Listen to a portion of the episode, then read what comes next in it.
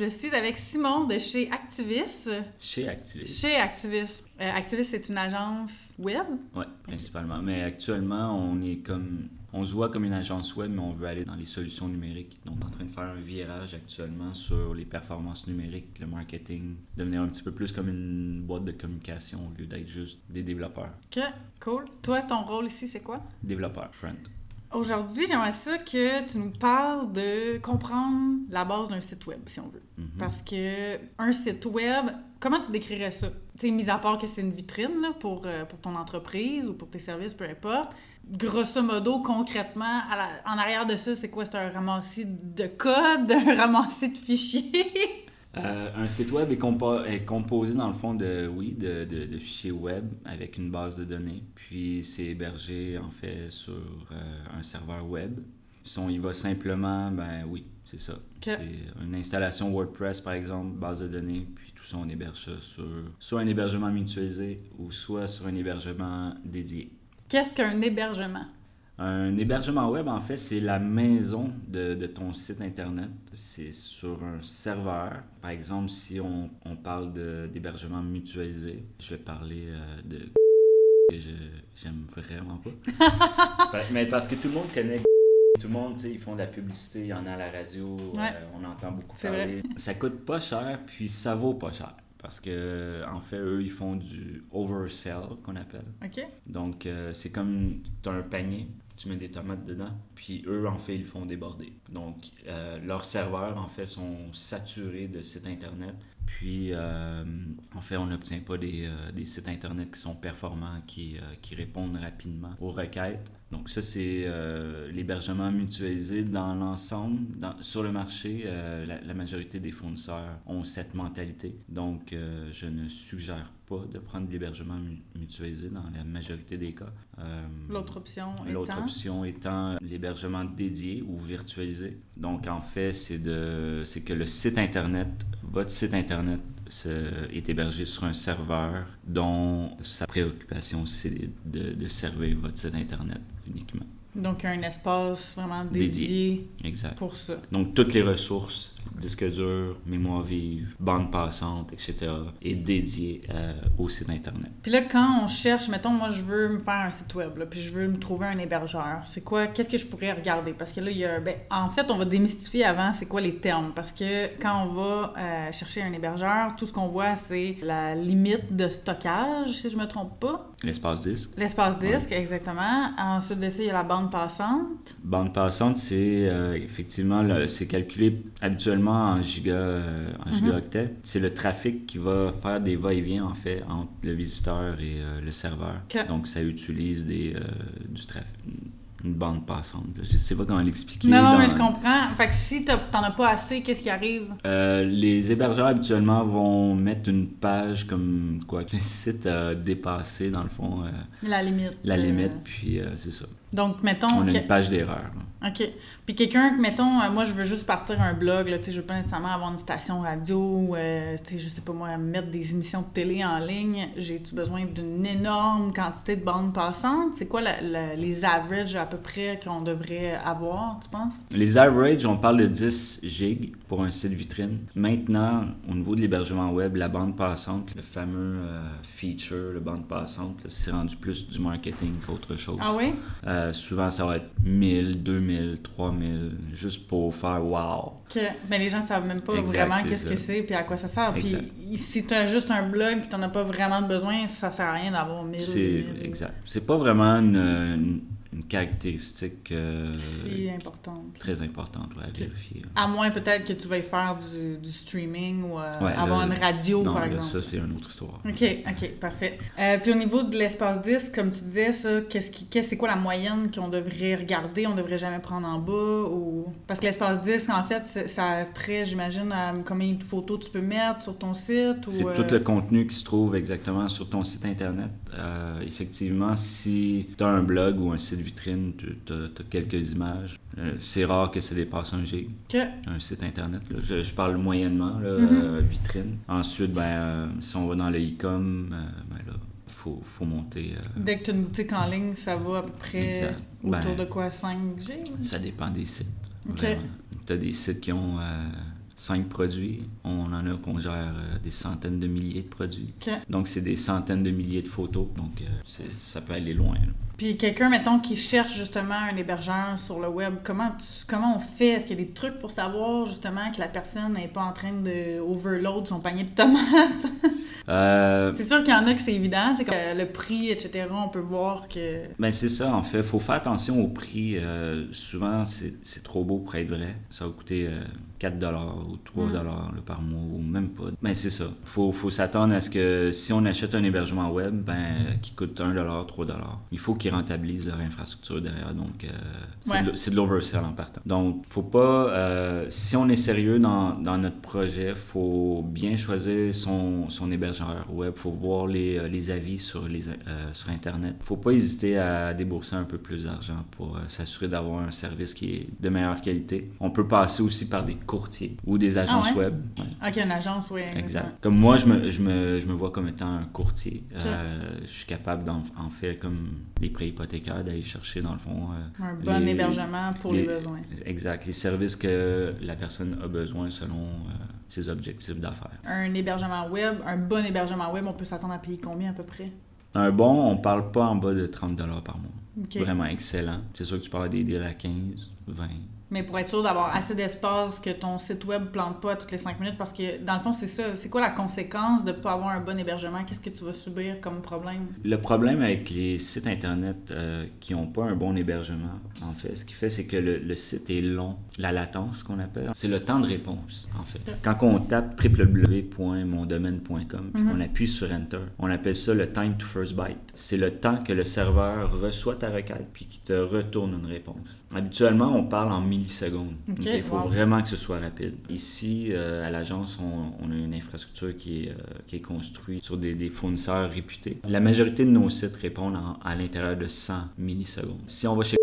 La majorité des sites vont répondre en 2, 3 ou 4 secondes. Okay. Donc, c'est inconscient, mais ça crée une impatience. Ouais, c'est vrai. Puis ensuite, quand tu veux magasiner des produits, tu vas avoir une réponse rapide. Les gens vont fermer la page. Donc, on perd, en haut de 2 ou 3 secondes, on perd 80% de son trafic. C'est beaucoup. En partant, là, ouais. Surtout sur les mobiles. Ouais, c'est vrai. Les appareils mobiles, eux, c'est plus difficile parce que les sites Internet, on utilise beaucoup de JavaScript. C'est un langage de programmation, en fait, que c'est le client qui fait le rendering, en fait, qui compile, en fait, le code JavaScript. C'est pas le serveur. Donc, sur un appareil mobile, les performances sont généralement moindres que sur un desktop. OK, parce que ça dépend de ton appareil, c'est ça? Ça dépend de l'appareil, le processeur, la puissance. Donc, faut que le serveur réponde rapidement. Faut que ton code soit léger. Faut pas que tu sois bloat, de paquets de plugins, puis plein de code sur ton site. Sinon, là, tout devient lent. Ton appareil devient non-responsive. Puis, les gens, ils quittent. Y a-t-il un maximum d'extensions qu'on peut dire qu'on peut mettre sur un site puis que c'est correct? Non, il n'y a pas un maximum parce que ça dépend quelle extension fait quoi. Il y a des extensions qui fonctionnent, qui sont activées seulement pour l'administration en back-end, tandis qu'il y en a pour le front. Donc, non, il n'y a pas... C'est vraiment de savoir qui fait quoi, c'est quoi les impacts de chaque extension. Mm-hmm. Parce que c'est pas tout qui est compatible. Est-ce qu'une façon de savoir si le thème est bon? Un template qu'on achète qui vient avec un paquet d'affaires qui est supposé nous rendre la vie facile pour construire un site web. Comment on fait pour choisir un bon thème? Une bonne façon de faire, ce serait d'utiliser l'outil GTmetrix. Donc, on peut aller sur GTmetrix.com. Puis, souvent, ces thèmes-là ont des démos, qu'on peut voir le thème en démonstration. Oui. Donc, copiez le lien de cette démo-là, puis mettez ça dans GTmetrix, puis lancez un scan. Vous allez avoir un aperçu, en fait, des performances de ce site-là,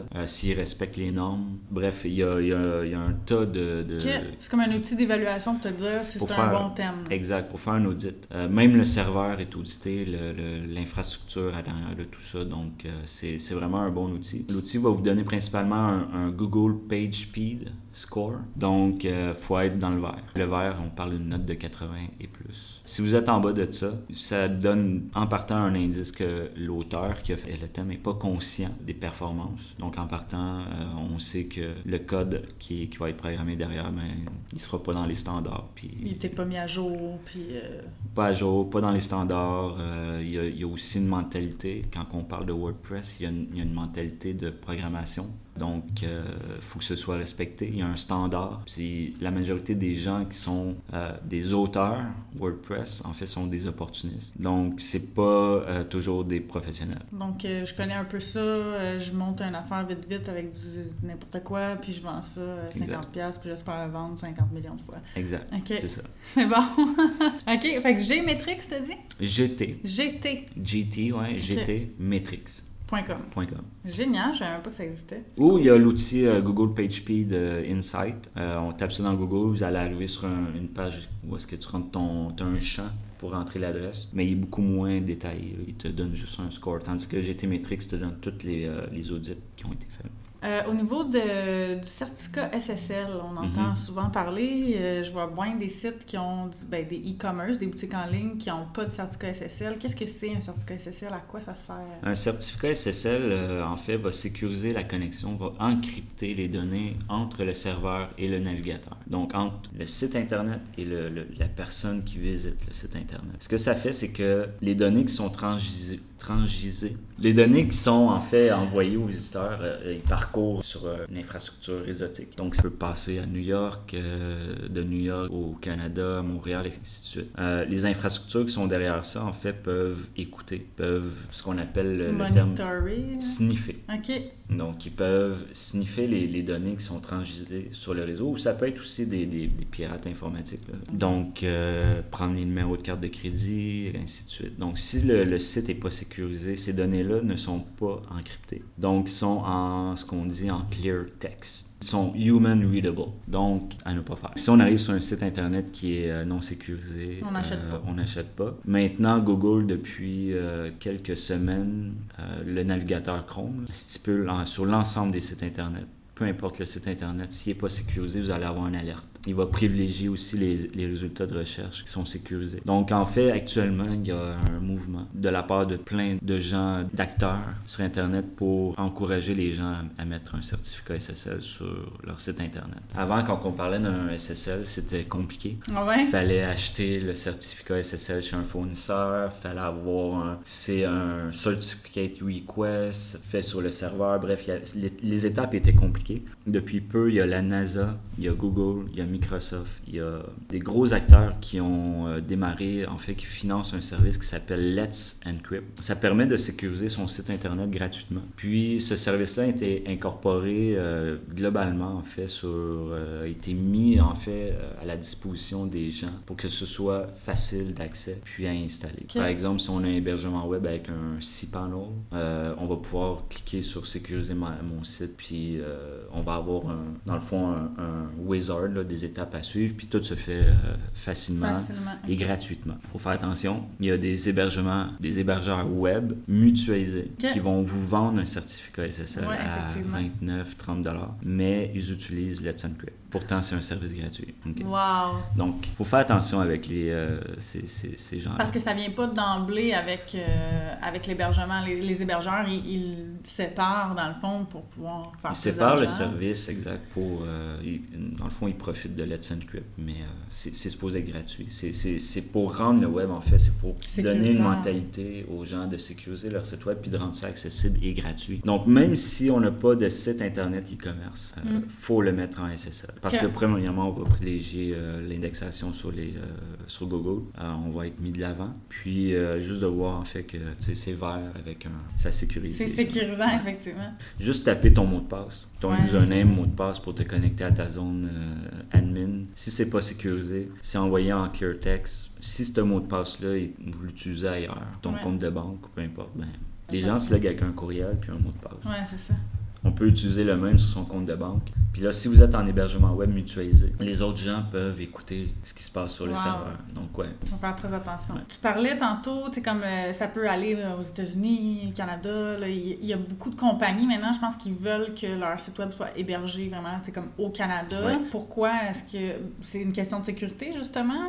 C'est une question de sécurité et de performance et de politique aussi. Par exemple, on a ici, on héberge des sociétés d'État. Téléfilm, par exemple, Canada, mais eux, ils n'ont pas le droit. Chaque service qu'on utilise avec eux, il faut que ce soit des Canadiens. Donc, il y a cette partie-là. Il y a la partie performance. Si ton serveur est aux États-Unis ou ailleurs à travers le monde. Si on parle juste aux États-Unis, par exemple, quand on va taper nomdedomaine.com enter, la requête s'en va aux États-Unis, puis elle revient des États-Unis. Ouais. Okay. On perd 100 ms, 100 millisecondes en partant, juste pour faire la requête va-et-vient. Donc, juste ça, on vient de justement de passer le standard ici qui est de 100, 200 ms la requête. Si on est hébergé ici au Canada, il y a des beaux centres de données ici au Canada. Il y a Amazon Web Services qui s'est installé, qui ont 3 centres de données au Canada. Il y en a un qui s'en vient à Varennes. On parle de temps de réponse de 10 à 12 millisecondes. Wow! Donc, il y a ce côté-là, performance. C'est surtout ça, là. Tu sais, on va pas... tu vas t'acheter un paquet de gomme, tu vas pas aller à celui qui est à 10 km quand il y en a un à 2 km. Exact, c'est ça. Ouais. Puis les risques de congestion sur la route, parce que quand on parle de route, là, c'est les routes réseautiques. Bien, c'est ça que si on s'en va aux États-Unis, bien, ça passe dans plusieurs centres de données, des points of presence, qu'on appelle des POP. Puis, bien, c'est ça, souvent, ton site va être indisponible. Okay. Pourtant, t'es aux États-Unis, il va être disponible, mais t'es au Canada, il n'est pas disponible. Non, c'est ça, parce qu'il y a trop de trafic. Là, tu passes par Rome pour aller à Paris. Ou... Exact. Au niveau de faire son site web soi-même ou faire affaire avec une agence, bon, c'est sûr que les gens qui commencent, qui veulent avoir comme juste un petit blog, maintenant, c'est rendu facile, entre parenthèses, parce qu'il y a beaucoup d'attrapes, mais je pense qu'on peut quand même arriver à se débrouiller, à monter quelque chose de base, on va dire, seul, en étant très prudent, mais c'est quoi les grandes différences en fait, puis pourquoi les gens auraient avantage à investir pour avoir une infrastructure web qui a de l'allure? C'est le budget, premièrement, qui va parler de qu'est-ce qui est disponible devant nous. C'est sûr que les micro-entreprises qui n'ont pas vraiment les moyens peuvent démarrer sur Internet facilement avec presque rien. Il faut être averti quand même. Il y a moyen d'avoir son site Internet disponible, mais c'est très technique. Oui, tu sais, on a des outils qui nous sont offerts pour construire son site Internet avec WordPress, avec des page builders, etc. Bon, parfait, ton site va fonctionner, tu vas avoir quelque chose qui est cool, mais il va avoir quand même aux yeux des professionnels, par exemple, comme moi, quand j'arrive sur des sites comme ça, ça me saute aux yeux, je le vois tout de suite, puis je tourne les talons. Mais mettons que moi, je viens, là, puis je veux... je fais 3 soumissions avec 3 agences, par exemple, puis je veux essayer de déterminer, parce que ça aussi, j'ai quand même pas mal vu ça, des gens qui ont fait faire des sites web avec des agences qui ont coûté une couple de mille, on va se le dire, parce qu'en moyenne, tu sais quoi, on peut s'attendre que ça part au moins 3 000, peut-être? Environ. C'est sûr, c'est très, minimum. Très subjectif, ouais, là, mais minimum. Oui. Que... Nous, ici, on joue avec tous les budgets. Par exemple, on va prendre un site à 3, 4, 5 000, mais ça va être un micro-site bâti sur un page builder. Puis, il n'y aura pas de maquette. Attends, qu'est-ce qu'un micro-site? Ben, on parle d'un site vitrine. Okay. On parle pas de e-com, on parle juste d'une entreprise qui veut démarrer, qui va avoir son site internet. 5-6 pages, c'est tout. Donc, oui, on va répondre à ça. Il n'y aura pas tout le suivi, en fait, qu'on fait habituellement sur des plus gros budgets. Là. Par exemple, le design du site internet sur des maquettes avec des présentations, des demandes de changement, des va-et-vient, ainsi de suite. On va carrément juste lancer l'idée. Le client peut faire des demandes de changement, mais ça va être facturé, ainsi de suite. Donc, nous, en fait, on est là pour répondre à ces objectifs d'affaires en utilisant notre expertise. Puis mettons, moi, là, comment je fais pour déterminer que l'agence en question est honnête? Parce que dans le fond, il faut être clair sur ses besoins, je pense, à la base. Oui. Parce que souvent, on arrive et on dit « je veux un site web », tu sais, mais qu'est-ce que tu veux? Tu veux une vitrine seulement? Tu veux une boutique en ligne? À long terme, est-ce que tu aimerais avoir une boutique en ligne? Parce que est-ce qu'il faut tout changer? Tu sais, je pense qu'il faut être clair sur ses besoins, peut-être. Oui, mais en fait, l'agence est supposée d'être proactive. Ici, c'est ce qu'on fait. En fait, on a des chargés de projet, mais ce sont aussi des gens qu'on pourrait appeler des spécialistes de performance numérique. En fait, ces gens-là ne sont pas là juste pour te vendre un site Internet puis que ça rentre dans ta ligne de dépenses, là, dans ta comptabilité, en fait. On veut être dans ta ligne de revenus. Donc, prendre le temps de connaître tes objectifs d'affaires à court et à long terme. Donc, si oui, plus tard, on veut vendre, ben on va faire en sorte que les bases vont nous permettre de faire quelque chose qui va te permettre de vendre plus tard. Puis aussi, la majorité des gens ici rentrent, puis on voit qu'ils ont une expérience différente avec d'autres agences web, dont justement, c'est juste, ils m'ont vendu un site web, puis là, je suis pris avec ça. J'ai besoin d'aide. On en voit plein, vraiment. Puis ici, ce qu'on veut faire, c'est de prendre les gens par la main, puis justement, c'est d'être dans la proactivité, en fait. On va suggérer aux gens, OK, le mois prochain, on va faire ça. On va faire un plan de marketing numérique à long terme. Bref, on établit tout sur un timeline, tout ce qu'on va faire sur le projet. Le site Internet, c'est juste un médium. C'est un média qui permet de vendre tes produits ou peu importe, mais il y a plein d'autres choses derrière. Il y a le marketing social, j'en passe, là. Donc, il y a toute cette banque-là, en fait, qu'on amène ici à l'agence pour permettre, dans le fond, de vendre tes produits partout. Pour détecter si c'est une bonne agence, techniquement parlant, moi, ce que je ferais, ce serait d'aller voir le portfolio. Ah, OK, c'est bon. Les réalisations, je les passerais dans GTmetrix. Je ferais des audits sur le travail qui a été fait. Puis, évidemment, essayer de trouver des avis, d'appeler carrément les clients dans le portfolio. Nous, notre portfolio est justement, chaque personne qui est mise dans nos réalisations, on a la permission, dans le fond, ils savent que... les prospects peuvent leur téléphoner pour avoir valider des avis, leur expérience. Oui. Puis, c'est sûr d'avoir une rencontre, d'aller les voir, parler à un gestionnaire de projet ou peu importe, puis de voir le feeling. Mais je pense que l'historique parle beaucoup. Donc, les réalisations puis les avis des clients. OK. C'est vrai, c'est une bonne idée. C'est simple en plus, on y pense pas, mais c'est quand même simple. Mm-hmm. Tu vois les réalisations, tu es capable de contacter la personne. Si c'est un site web, il y a des coordonnées, donc c'est super. Quand on fait affaire avec un hébergement, normalement, il y a souvent, tu as comme 25 adresses courriel dans leur forfait. T'en penses quoi, en fait, des adresses courriel qui viennent avec l'hébergement? Ne pas utiliser. En fait, oui, on peut créer un courriel sur le plan d'hébergement mutualisé. Techniquement parlant, moi, je le recommande pas. C'est normal, là, en fait, parce que ton courriel est hébergé sur un serveur web. C'est pas un serveur de courriel. Donc, si Google, Hotmail et compagnie, qui sont des serveurs courriel dédiés à des courriels. Oui. Quand on parle d'hébergement web, les serveurs, en fait, souvent sont piratés. Ou des sites web, en fait, sont piratés. On parle principalement de WordPress. Il y a beaucoup de sites Internet WordPress qui sont, en fait, exploités pour envoyer du spam. Quand ces sites-là sont sur des serveurs mutualisés, il y en a plusieurs qui envoient du spam. L'adresse IP du serveur va être taguée, en fait, par les anti-spam comme étant une adresse à risque. Donc, quand toi, tu vas envoyer ton courriel via le webmail ou via ton client ou via ton téléphone, le courriel va s'envoyer à partir du serveur web, de l'adresse IP, puis ensuite, elle est envoyée au serveur distant SMTP, que ce soit Gmail, Google, Hotmail. Eux, ils vont détecter avec leur système anti-spam que ton adresse, elle envoie du spam. Donc, ton courriel ne sera pas reçu. OK.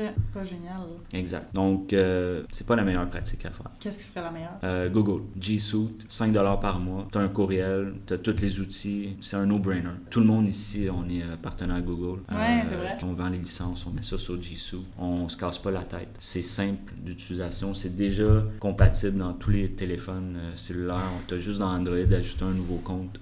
iOS aussi. Tablette, peu importe. Au niveau de la sécurité, tu disais, bon, les spams, etc., même la sauvegarde d'un site web, est-ce que moi, mettons, toute seule, je m'en vais faire mon site web avec WordPress, est-ce qu'il y a des façons, est-ce qu'il y a de la sécurité qui vient de base pour pas avoir de spam, pas me faire hacker mon site web ou... WordPress en tant que tel est très sécuritaire. Quand on parle de WordPress... Donc, pas l'hébergement, l'installation WordPress. L'application WordPress, okay. Le cœur de WordPress, tout ça est très sécuritaire. Ben, très bon. C'est sûr qu'il y a des failles de sécurité, mais ils sont résolus très rapidement, puis tout ça est pris très sérieusement en charge par les développeurs WordPress. Ce qui est dangereux, c'est les plugins. Okay. Un site qui se fait pirater WordPress, c'est toujours par les plugins. 90% des cas. Donc, comment faire pour pas se faire pirater? En fait, c'est de pas utiliser des plugins qui sont pas très populaires, nouveaux. Quand on installe un plugin dans WordPress, on peut voir la popularité, le nombre d'installations. On peut aussi aller voir, on peut cliquer sur « Détails », puis ça va nous envoyer, dans le fond, sur le site du plugin qui est hébergé par WordPress. Vous allez avoir des avis. Installer un plugin les yeux fermés, c'est toujours un risque de se tirer dans les pieds. Concernant les sauvegardes, il y a plusieurs façons de faire. Il y a des plugins qui le font. Il y a des hébergements mutualisés qui vous offrent des sauvegardes. Encore là, il faut faire attention. applications. Souvent, ils disent que oui, on fait des backups daily ou peu importe, mais souvent, c'est juste du marketing. Est-ce que nous, on peut installer... Est-ce que c'est comme recommandé de trouver un plugin qui est sécuritaire pour avoir une sauvegarde? Oui, c'est toujours la responsabilité. C'est ta responsabilité, en fait, d'avoir des sauvegardes. Donc là, il y a des plugins. Il y a différentes façons de faire des sauvegardes. Idéalement, il faut les envoyer à l'extérieur du serveur mutualisé ou de ton serveur dédié. Parce que si ton serveur dédié, le disque dur brise ou peu importe, le centre de données ou la compagnie fait faillite ou whatever, tes backups sont sur le serveur, mais ça va pas bien. Non, c'est ça. Puis vite, si on passe un petit peu le jargon, mettons FTP, SMTP, c'est quoi ça, ces trucs-là? C'est des protocoles de communication. FTP, c'est le File Transport Protocol. FTP, c'est un protocole qui existe depuis la naissance de Linux. C'est un des plus vieux protocoles de communication qui existe sur Internet, en tout cas presque. Donc, les hébergeurs mutualisés vont garder ça pour la simplicité, tandis que si on s'en va dans un hébergement un petit peu plus professionnel, on va parler de protocole SFTP. Donc, c'est des protocoles qui passent par le protocole SSH. Donc, c'est une connexion qui est sécurisée. Encore une fois, on ajoute de la sécurité autour de... Tout ce qui transige sur Internet doit être encrypté, sécurisé pour pas qu'il y ait des gens qui viennent voler l'information des gens. C'est un peu le même principe, sauf que c'est un protocole qui est encrypté cette fois-ci. Exact. Il y a SMTP qui est pour les courriels. SMTP, en fait, c'est l'envoi du courriel. Tu as le IMAP, qui est la réception du courriel. Tu as le POP aussi, POP3, mais POP3, c'est encore une fois un protocole très vieux qui est en train d'être remplacé par IMAP. La grosse différence entre POP et IMAP, c'est que POP, c'est ton ordinateur ou ton téléphone qui se connecte sur le serveur pour aller récupérer le courriel. Tandis que IMAP, c'est le serveur qui te pousse le courriel vers toi. Okay. Donc, ce qu'on appelle du push. Donc, c'est pour ça que quand un courriel rentre, tu vois une notification tout de suite, une petite bulle qui dit « Ah, j'ai 3 courriels » ou whatever. C'est des protocoles de base. En fait, tous les serveurs, tous les hébergements mutualisés ont... protocole de communication, là, exact. Ouais. Okay. Je ne sais pas si tu connais un peu les autres, probablement, en fait, applications, comme tu as dit tantôt. Il y a WordPress, on entend beaucoup parler de Wix. Wix, c'est pas une application. Wix, c'est un service en ligne. C'est un software as a service, un SaaS, qu'on appelle. Principalement, derrière ça, c'est probablement basé sur une plateforme WordPress, ou en tout cas, c'est dérivé de WordPress. Ça permet juste aux gens de s'inscrire, puis de construire son site web en ligne. Puis eux, ils vont gérer, en fait, tout l'aspect infrastructure derrière, l'hébergement, ainsi de suite. C'est un service qui est correct pour avoir un micro-commerce. C'est facile d'utilisation, c'est pas cher. Puis, je le recommande à des gens qui veulent juste se partir un petit site web. C'est ça. Donc, les gens qui commencent sont peut-être mieux d'aller vers quelque chose comme ça pour la simplicité. Oui, pour la simplicité, totalement. Mais il faut qu'ils s'attendent éventuellement s'ils veulent grossir puis qu'ils ont comme plus une vision d'envergure puis des plus gros besoin, si on veut, de changer complètement de plateforme. Ça ne répondra pas à leurs besoins. C'est ça. C'est sûr. Puis au niveau d'autres, je pense que j'avais entendu parler aussi des trucs comme Shopify. Shopify, c'est le même principe que Wix. Okay. Par contre, c'est optimisé pour la vente en ligne. C'est une plateforme très solide. Je le recommande fortement à quiconque qui veut se partir une business de vente de vêtements en ligne, de savon, whatever. Peu importe ce que tu peux vendre en ligne. Oui, exact. C'est une très bonne plateforme qui est intégrée, en fait, aux réseaux sociaux, qui va te donner tous les outils nécessaires pour promouvoir tes produits. Je le recommande fortement. T'avais-tu d'autres conseils, en fait, que tu voudrais donner à quelqu'un qui veut un site web, qui connaît pas trop le langage? Tu sais, tu viens de dire JavaScript, on entend du CSS, c'est comme tous des langages, si on veut, du web. Quand t'es pas professionnel ou expert dans ce domaine-là, ben c'est très complexe, le web. C'est pas juste une vitrine avec des belles images. Oui, c'est très complexe. Ça peut paraître simple, justement, avec les outils comme WordPress, puis... les page builders qui nous offrent une simplicité de construire son site web, ou Wix même. Moi, je suggère fortement, quel que soit le budget, si on est sérieux dans où est-ce qu'on veut aller, de faire affaire avec une agence web. Né chez Activis, on répond au petit budget. On va offrir quelque chose qui est cool, qui est simple, qui va répondre aux objectifs de la personne, qui va être performant, qui va avoir une équipe derrière, qui va suivre en fait l'évolution de la business. C'est sûr qu'il y a Shopify, il y a Wix, ou si on va très très simple, utiliser un WordPress, demander l'aide à des amis qui s'y connaissent. Demandez l'aide à Simon. Comme moi, je fais. Exact. Ouais, il y a toutes sortes de façons d'y arriver, mais il faut toujours être conscient. Si on ne paye pas cher, ça ne vaut pas cher. Puis les plugins, WordPress, ainsi de suite, c'est dangereux. Il n'y en a pas abusé. Ne pas abuser. La modération a bien meilleur goût dans les extensions aussi. Oui. Merci beaucoup, Simon, pour toute ton expertise. Si on veut contacter Activis, on va sur activis.ca. Puis vous pouvez parler à Thierry. Merci. Ça fait plaisir.